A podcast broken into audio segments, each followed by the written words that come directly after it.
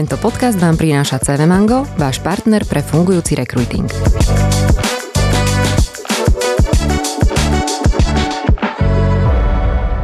Dobrý deň, vítam vás pri ďalšej epizóde podcastu Očami HR, ktorú dnes nahrávame na pôde konferencie Equal Pay Day v spolupráci s akčnými ženami, ktoré túto konferenciu organizujú.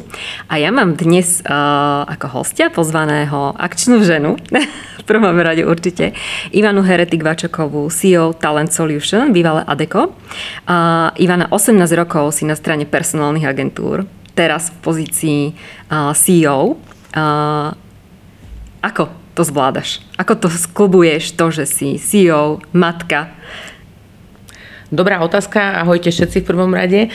V podstate je to vždy náročné asi keď chceš byť dobrý aj v rámci tej práce a chceš byť teda aj ten skvelý rodič a určite by to nešlo bez podpory mojej rodiny a okolia, takže naozaj mám skvelého manžela a teda ešte aj skvelú mamu, teda babku, ktorá nám neskutočne pomáha s tou logistikou, bez toho by to nešlo, lebo áno, áno, tá pozícia je spojená s tým, že človek naozaj musí robiť možno trošku viacej hodín a samozrejme sú tam aj služobné cesty a podobne. Ako dlho si na tej pozícii CEO? Dva a pol roka. Mm-hmm. Predtým som pôsobila vlastne v rovnakej spoločnosti, ale teda som mala na starosti iba jednu business line a teraz mi vlastne pribudla tá zodpovednosť za celý ten biznis a teda dva a pol roku už úspešne riadím spoločnosť. A ako to vnímaš ty z toho pohľadu aj toho manažmentu celého vlastne doma, hej? Bavili sme sa o tom, že si matka, zmenilo sa niečo, alebo už si bola aj predtým tak nejak nastavená, že tá, tým, že si vlastne zmenila pozíciu a zobrala si pozíciu CEO, zmenilo sa niečo v tom fungovaní? Ani nie tak mm-hmm. úplne, nakoľko aj tá predchádzajúca rola bola už e, na úrovni teda uh, riaditeľskej pozície. Mm-hmm. Ja som išla naspäť do práce vlastne keď Tomáško mal 11 mesiacov. Mm-hmm. Mala som úžasnú výhodu v tom, že sme mali teda jasličky priamo v budove firmy a to je veľká pomoc. Takže pre mňa ako keby ten prechod možno na tú rolu toho CEO čo sa týkalo možno nejakého toho zariadenia si tých e, domácich vecí nebol e, až taký náročný. Mm-hmm. Určite to bolo náročné v skoupe tej práce. Ako ten rozsah je úplne iný, keď človek sa fokusuje iba na jednu časť toho obchodu alebo teda biznisu a iné úplne, keď máte tam tú komplexitu a proste naša spoločnosť naozaj má teda viacero tých veží, keď to tak poviem. Takže toto bolo práve že to náročné.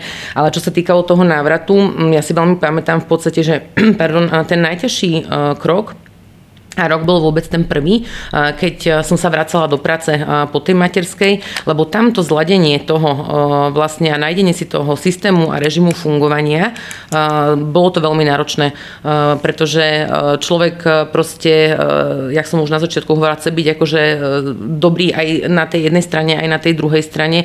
A je to veľmi vyčerpávajúce práve pre, pre tú mamu alebo toho zamestnanca, ale ja som to vyriešila skvelo spolupráci spolupráci teda s mojim zamestnávateľom, lebo som robila teda na skratený úvezok uh-huh. a, a ja som vlastne začínala prvý pol rok 4 hodiny denne a potom som vlastne celý ďalší rok robila na 6 hodín a až potom som prešla vlastne na full time, takže myslím si, že toto mi neskutočne pomohlo a aj tak to bolo náročné.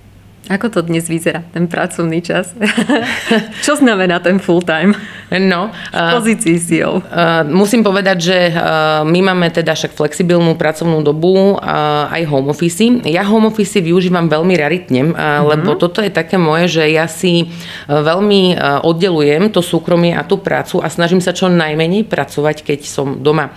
Avšak samozrejme pri takejto roli to nie je vždy možné, uh, takže sem tam, keď sa uh, to nakopí, dokopy, tak samozrejme musím aj e, z domu večer e, pracovať, myslím, že to poznáme všetci. E, ale musím povedať, že teda ja dokonca chodím dvakrát do týždňa ráno na 7 do fitka. Uh-huh. Ja som veľmi usporiadaný človek a mám taký akože systém a režim, pretože bez neho by to išlo veľmi ťažko.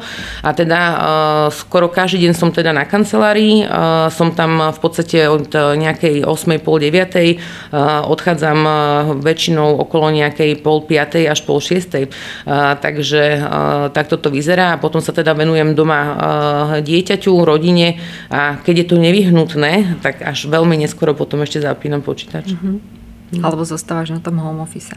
Bo toto je presne taká téma, že veľmi veľa sa hovorí o tej flexibilite, o tej ponuke toho, že teda je dôležitý aj pre tie ženy ten flexibilný pracovný čas. A ja tak z okolia stále viac počúvam o tom, že tie ženy, keď sú v práci, chcú byť v práci a keď sú doma, chcú byť doma. Takže aj ty to trošku tak potvrdzuješ tým, že ako to máš nastavené. Úplne, ja si myslím, že to je super systém a je to aj dobrá nejaká psychohygiena dať si tam proste uh, takú tú čiaru, lebo um, osobne obdivujem, uh, či je to muž alebo žena, ak vedia uh, robiť teda z domu a zároveň si to vedia akože nastaviť tak, že vedia fungovať v pohode aj v tej rodine. Ja mám rada tú asociáciu, že môj domov je môj domov, to je tá moja taká tá oáza uh-huh. a práca je práca, takže ja to mám takto.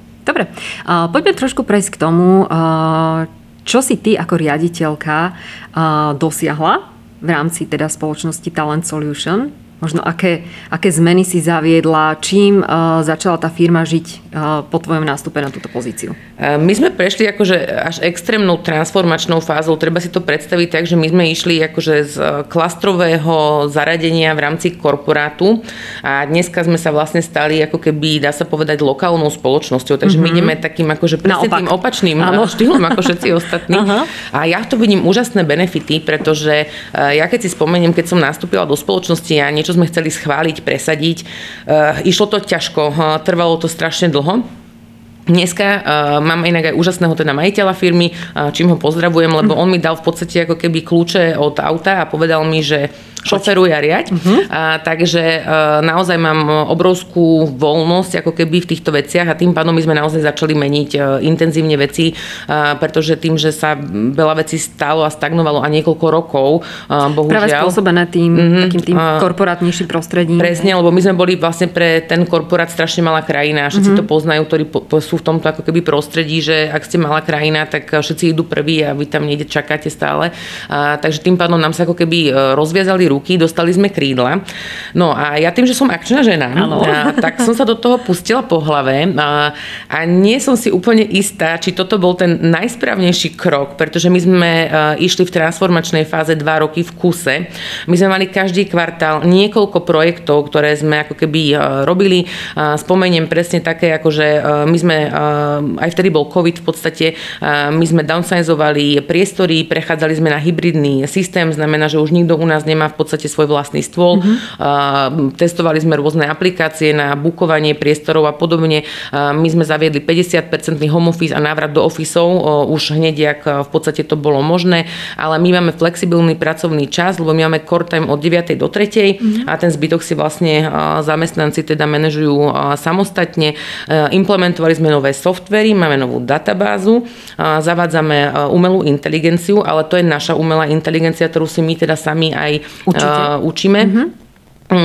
A proste bolo tam ešte kopec takých e, kozmetických vecí, akože od e, redesignu, e, ja neviem, templateov obchodných, mm-hmm. pracovné zmluvy, obchodné zmluvy. Ako my sme fakt to celé zobrali a akože rad za radom sme to poupratovali, keď to tak poviem, a nastavili ako keby na ten súčasný stav. Ale len, si spomínala, že nevieš, že či to bolo hm. celkom dobré?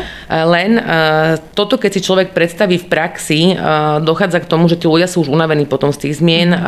a možno nie všetky veci sme spravili 100%, lebo sme to proste chceli mať ako keby spravené, takže teraz našťastie môžem povedať po 2,5 roku, že už sme to akože vystavali sme ten základ toho domčeka a už nejdeme v tom tempe, že idem mm-hmm. postaviť mrakodra proste za 3 týždne, už ideme fakt tak akože pokojnejšom. Te, áno, už, áno, kvetinky. Tak.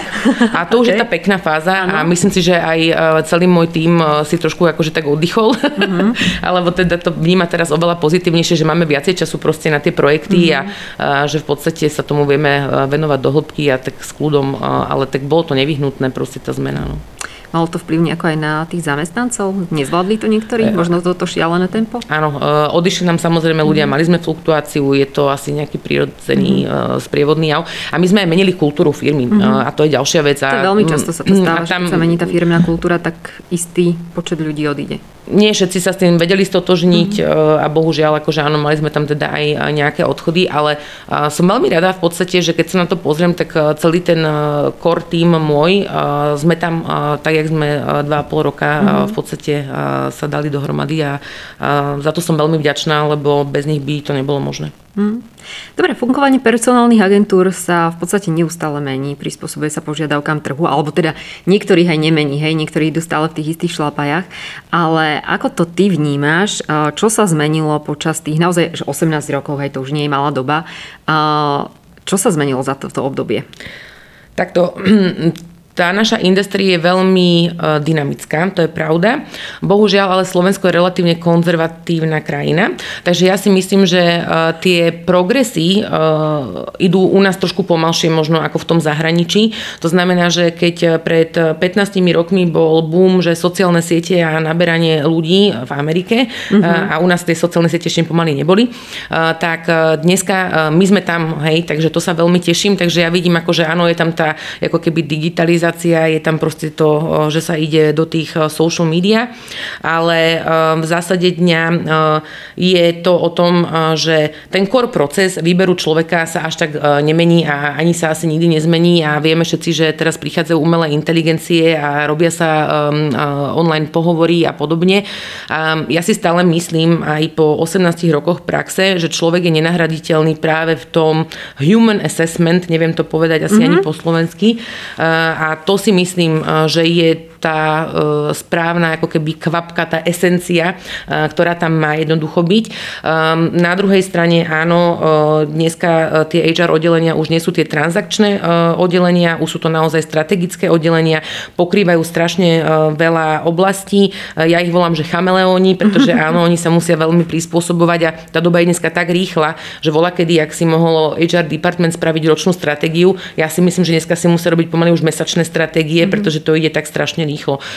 Stali sa naozaj v niektorých firmách, a to je veľmi pozitívny príklad, dokonca aj súčasťami boardov spoločnosti. Um, a ja si osobne myslím, že tak by to malo byť. Možno presne, kde vidím ešte taký akože ten nedostatok a ten ešte pomalší rozvoj je práve tá výrobná sféra, kde zo svojho nejakého postavenia tej firmy a tých štruktúr, ako oni fungujú, tam stále bohužiaľ tie HR oddelenia nie vždy majú to slovo uh-huh. a tú silu, ktorú proste by potrebovali na to, aby mohli realizovať všetko, čo mhm. potrebujú. Uh-huh. Kdežto v tých korporátoch je asi skôr ten priestor na to. Určite áno. Myslím uh-huh. si, že tam sú uh-huh. o, o dopredu, trošku uh-huh. popredu. Ako vnímaš ty také výzvy, ktorým teraz čelia vlastne HR manažery, HR oddelenia v spoločnostiach? Čo dnes riešia? Tých tém je e, strašne veľa. E, myslím si, že presne akože aj dneska, keď tu sedíme e, na konferencii Equal Pay Day, môžeme kľudne si povedať aj o tom, že mňa čo napríklad trápi, že napríklad dnešná konferencia sa presne zameriava na to, aby ľudia na tých istých pozíciách mali tie isté mzdy. A vieme o tom, že vypukli problém je rozdiel medzi teda mzdami mužov a žien, pričom ja osobne to vnímam tak, že tieto mm, rozdiely sú najvypuklejšie pri tomto probléme pri ako keby špecialistoch a tých vyšších pozíciách, mm-hmm. kde ja napríklad ale vidím ešte problém je, a to sa ťažko rieši práve tým HR oddeleniam, rozdiel medzi regiónmi a rozdiely v podstate medzi novonastúpenými a existujúcimi zamestnancami. Mm-hmm. A toto boli témy, ktoré vlastne sa v tomto HR prostredí akože otvárali možno presne pred desiatimi rokmi. Není to uzavreté, není to ukončené, není to vyriešené, riešime nové témy a pravda je taká, že bohužiaľ tí HR manažery veľakrát na to nemajú a oni o tom vedia, aj to chcú riešiť, ale nemajú tú podporu alebo nemajú tie finančné možnosti tie firmy, aby toto napríklad vyriešili. Takže ja si myslím, že tí HR manažery manažeri a teda naši partneri, tých problémov je strašne veľa. A možno presne ponaučenie z môjho vlastného, z tej skúsenosti, možno je dobre sa fakt zamerať na ten jeden nejaký problém, dať si na to fakt nejaké reálne časové obdobie, vyriešiť ho a potom ísť na ďalší, pretože dneska tých tém na riešenie, akože by sa dalo fakt nájsť asi možno, že aj 50 z toho, ťažko mm-hmm. povedať, ale ich veľa. Tvojho pohľadu je, ako vnímať, na čo sa priority týka práve táto téma v spoločnostiach? Teraz ktorá Rovnosti téma? odmenovania. Um, myslím si, že sa rieši práve uh, skôr v tých uh, korporátoch a skôr ako keby možno vo firmách s tou zahraničnou účasťou kapitálovou. Myslím si, že na Slovensku sa táto téma až tak úplne prirodzene neotvára. Myslím si, že to pramení možno aj z toho, že sme tá tradičná krajina s tradičnými hodnotami, pretože ja si myslím, že to je veľa aj o výchove. Ja si myslím, že veľa vecí, ktoré sa týkajú diverzity, inklúzie a tak ďalej, že ono to pramení do veľkej miery, aj to zodpovednosť nás ako rodičov a možno, že starých rodičov a proste ak niekto je teta ujo, pretože to, ako my vnímame ten svet, ako my to tým našim deťom vlastne hovoríme a ukazujeme, oni tak potom žijú ďalej. Mm-hmm. Takže ja si myslím, že keby že od začiatku tie mm, generácie sú vychovávané možno trošku inak, Možno trošku viac sebavedomé aj v tejto otázke? Tak e, by to možno aj potom nakoniec inak vyzeralo. Takže uh-huh. ja si myslím, že toto je jedna vec a aj vôbec v školách by sa to malo otvárať, tieto témy, malo by sa tam o tom rozprávať, e, malo by sa na to poukazovať a myslím si, že tam proste zatiaľ ešte nie sme e, a to vidím možno aj ako nejakú cestu, možno uh-huh. potom do budúcna. A ak si vieme tak konkrétne pomenovať z tvojho pohľadu, ktorý taký stereotyp má na to najväčší vplyv? No tak určite je to tá e, rola e, ženy ako mami, také akože to klíše, ktoré vidím. Žena, ktorá proste je ukončená vysoká škola alebo nejaká škola, ide sa zamestnať. Prvé, čo ten zamestnávateľ začne v zásade akože riešiť, je, že či sa náhodou nejde vydávať. Uh-huh. Takže to už je také, že prvé, že niekedy sú podľa mňa tie ženy diskriminované kvôli veku, lebo si myslí a predpokladá budúci zamestnávateľ, že vlastne mu odíde, lebo sa bude vydávať a bude mať deti. Mm-hmm. Čo sa bude vydávať a bude mať deti? Áno, ale proste ja si myslím, že dá sa s takýmito ženami úplne parádne robiť a ja sa môžem tomu potom ešte dostať, že aké my máme skúsenosti s návratom po materských. Áno. Každopádne potom je tá druhá fáza presne, že teda uh, už má tie deti, uh, ide na ten pohovor uh, a vlastne uh, stane sa to, že vlastne ju zase nechcú zamestnať, pretože sa boja, že bude chodiť na očerky. Mm-hmm. Áno, bude chodiť na tie očerky, ale na očerky takisto môže chodiť teda aj ten pán manžel alebo mm-hmm. partner. No a potom možno Ehm, ešte taká akože ďalšia jedna diskriminácia je výzor. Ehm, ono sa o tom tiež prestalo akože hovoriť, ehm, ale bohužiaľ stále niekedy ešte máme aj diskrimináciu vlastne na základe výzoru a táto sa netýka len žien, tá sa týka aj mužov. Teda. Ako konkrétne? My sme stále proste ešte v nejakom štádiu asi rozvoja, vývoja trhu. Záleží to veľmi od spoločnosti, ale keď človek vyzerá inak, je možno, že vys výstredný, uh-huh. alebo proste má fakt, že tetovanie. My sa tu uh-huh. fakt mhm. ešte stále môžeme baviť o tom, že niektoré spoločnosti s tým majú problém. Uh-huh. A, a, takže áno, posúvame sa, a, posúvame sa niekam, ale my tam stále ešte nie sme, že by proste sa toto neriešilo. A, ako, neviem, keď príde na pohovor proste kandidát s dreadlockmi a, a je potetovaný, stále ešte v niektorých firmách sa budú na neho proste pozerať. V firmách alebo profesiách? Profesiách. Uh-huh. Budem špecifická. OK, dobre. No, uh, tie skúsenosti si aj spomínal, že teda rozvinieš uh-huh. uh, zo skúseností návrat žien po materskej? Uh, sú to pre mňa jedny z najlepších zamestnanky vo firme. Uh, ja pre som, mňa. Uh, ja, ja, som, ja som normálne, že uh, strašne happy, my to ponúkame a dokonca nielen našim zamestnancom, aj teraz napríklad máme novú kolegynku, uh, Zuzku, ktorá presne ide z materskej, pre nás predtým teda nepracovala, už u nás pracuje, uh-huh. potrebovala presne flexibilný arrangement, lebo má dve deti a všetci vieme, ako je to s vyberaním e, detí do zariadenia, krúžkov a podobne. A za mňa títo zamestnanci sú e, ef- extrémne efektívni a výkonní, lebo oni presne tým, že majú ten e, limitovaný čas a oni chcú byť dobrí v tej práci, ano. oni si to odrobia, presne chodia menej možno po kavičkách s kolegami a sú možno, že oveľa viac výkonní a efektívni ako, ako iní.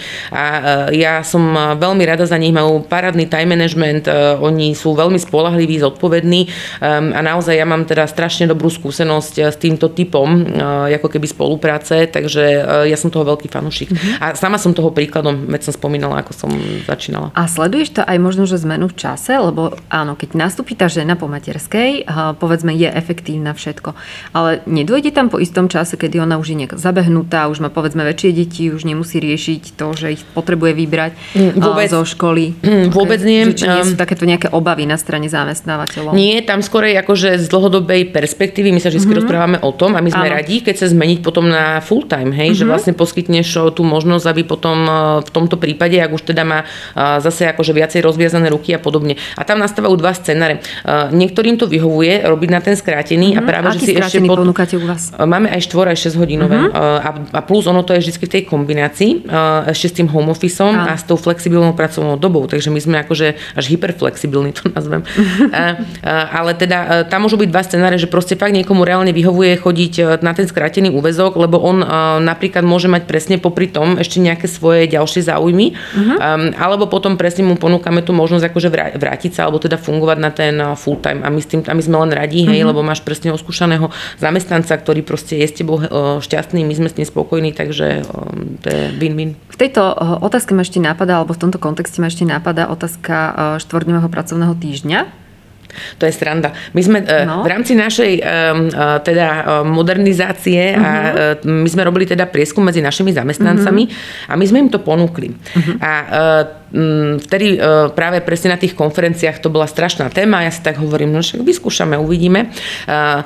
U nás vyšlo, že reálne, e, my sme mali v tej dobe asi 100 interných zamestnancov, e, o tento typ e, úväzku prejavil záujem zhruba okolo 15 zamestnancov. Mm-hmm. Avšak z týchto 15% si 80% zamestnancov myslelo, že to znamená, že budú robiť 4 dní, ale budú mať zaplatené 5 dní. A ono to tak úplne nefunguje, mm-hmm. pretože nezabúdajme, že proste v týchto modeloch sú dve možnosti. Ak chcete zachovať tú mzdu a prechádzate na štvorňový, tak vlastne musíte robiť ako keby 10 hodín denne a potom máte naozaj reálne ten 5.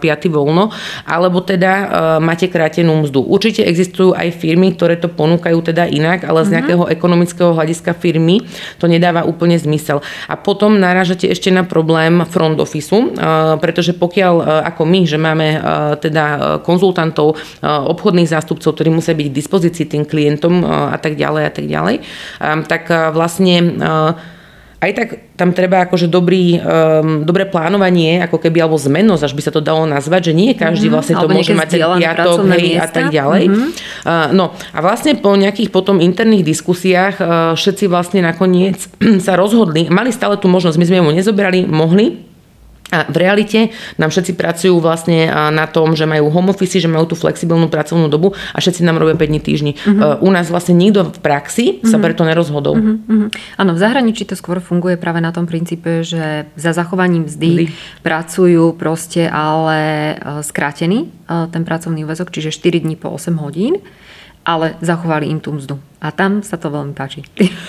Chápem, áno, ale uh, u nás Jasne. to teda v tejto forme uh-huh. ešte nebolo možné realizovať. So Moravčíkovou Kolenovou sme už v podcaste Očami HR, a tiež akčnou ženou, uh, sa rozprávali na túto tému, takže milí posluchači, ak budete mať záujem, kľudne si vyhľadajte epizódu a sú tam aj z právneho pohľadu uh, rozobraté jednotlivé možnosti.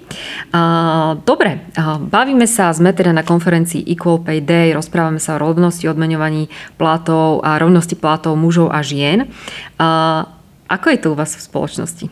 Ako zabezpečujete rovnosť odmeňovania zamestnancov bez ohľadu na pohľavie alebo akýkoľvek iný faktor?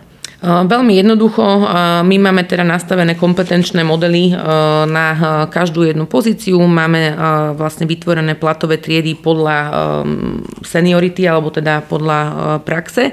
A my máme vlastne toto zavedené po celom Slovensku. To znamená, že je úplne jedno, či som muž, či som žena, či sedím v Košiciach, či sedím v námestove alebo v Bratislave.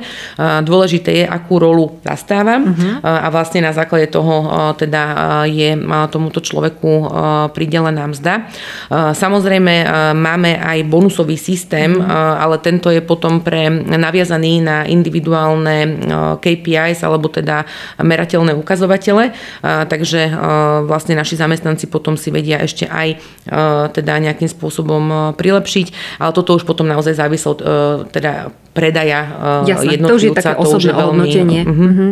na základe jeho produktivity uh-huh. alebo proste toho, čo dokáže.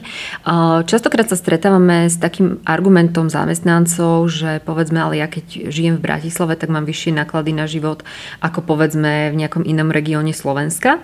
S týmto neprichádzajú za vami zamestnanci? To je zaujímavé, že nie, ale ono... Možno, že sú dobre nastavené tie platy. Môže byť.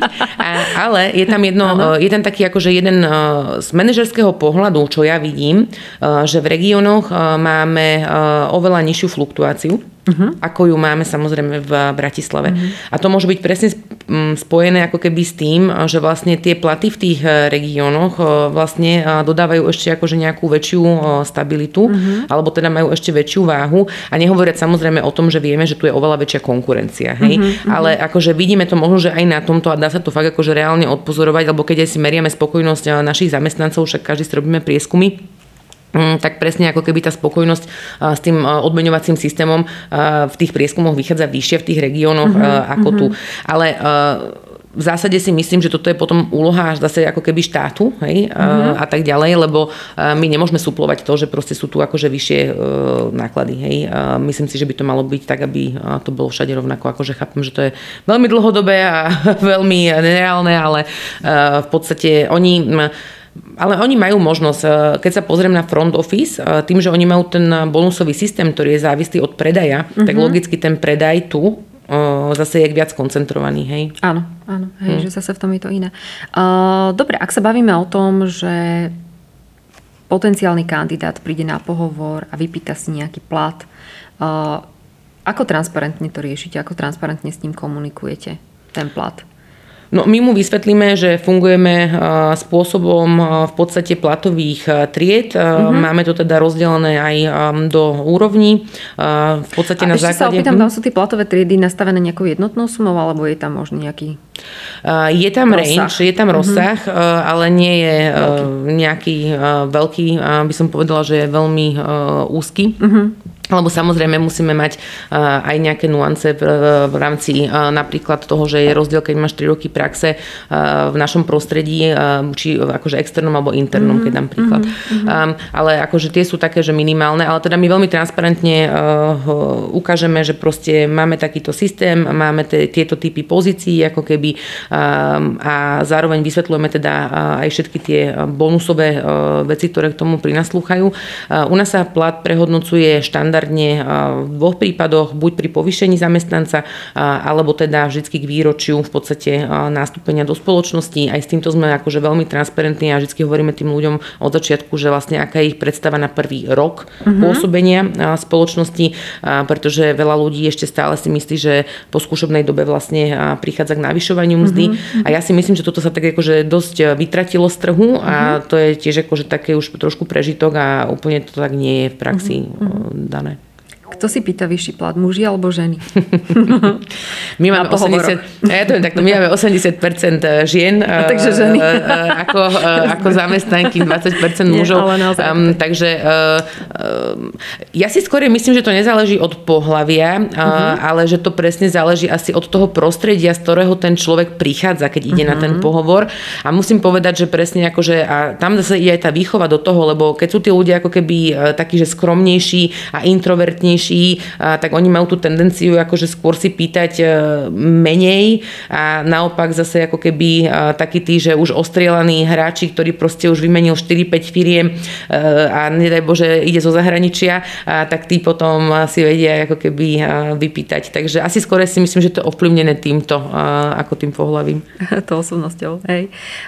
Dobre, aké benefity, ešte ja sa opýtam, možno ponúkate kandidátom, ktorí sa k vám hlásia a hľadajú prácu?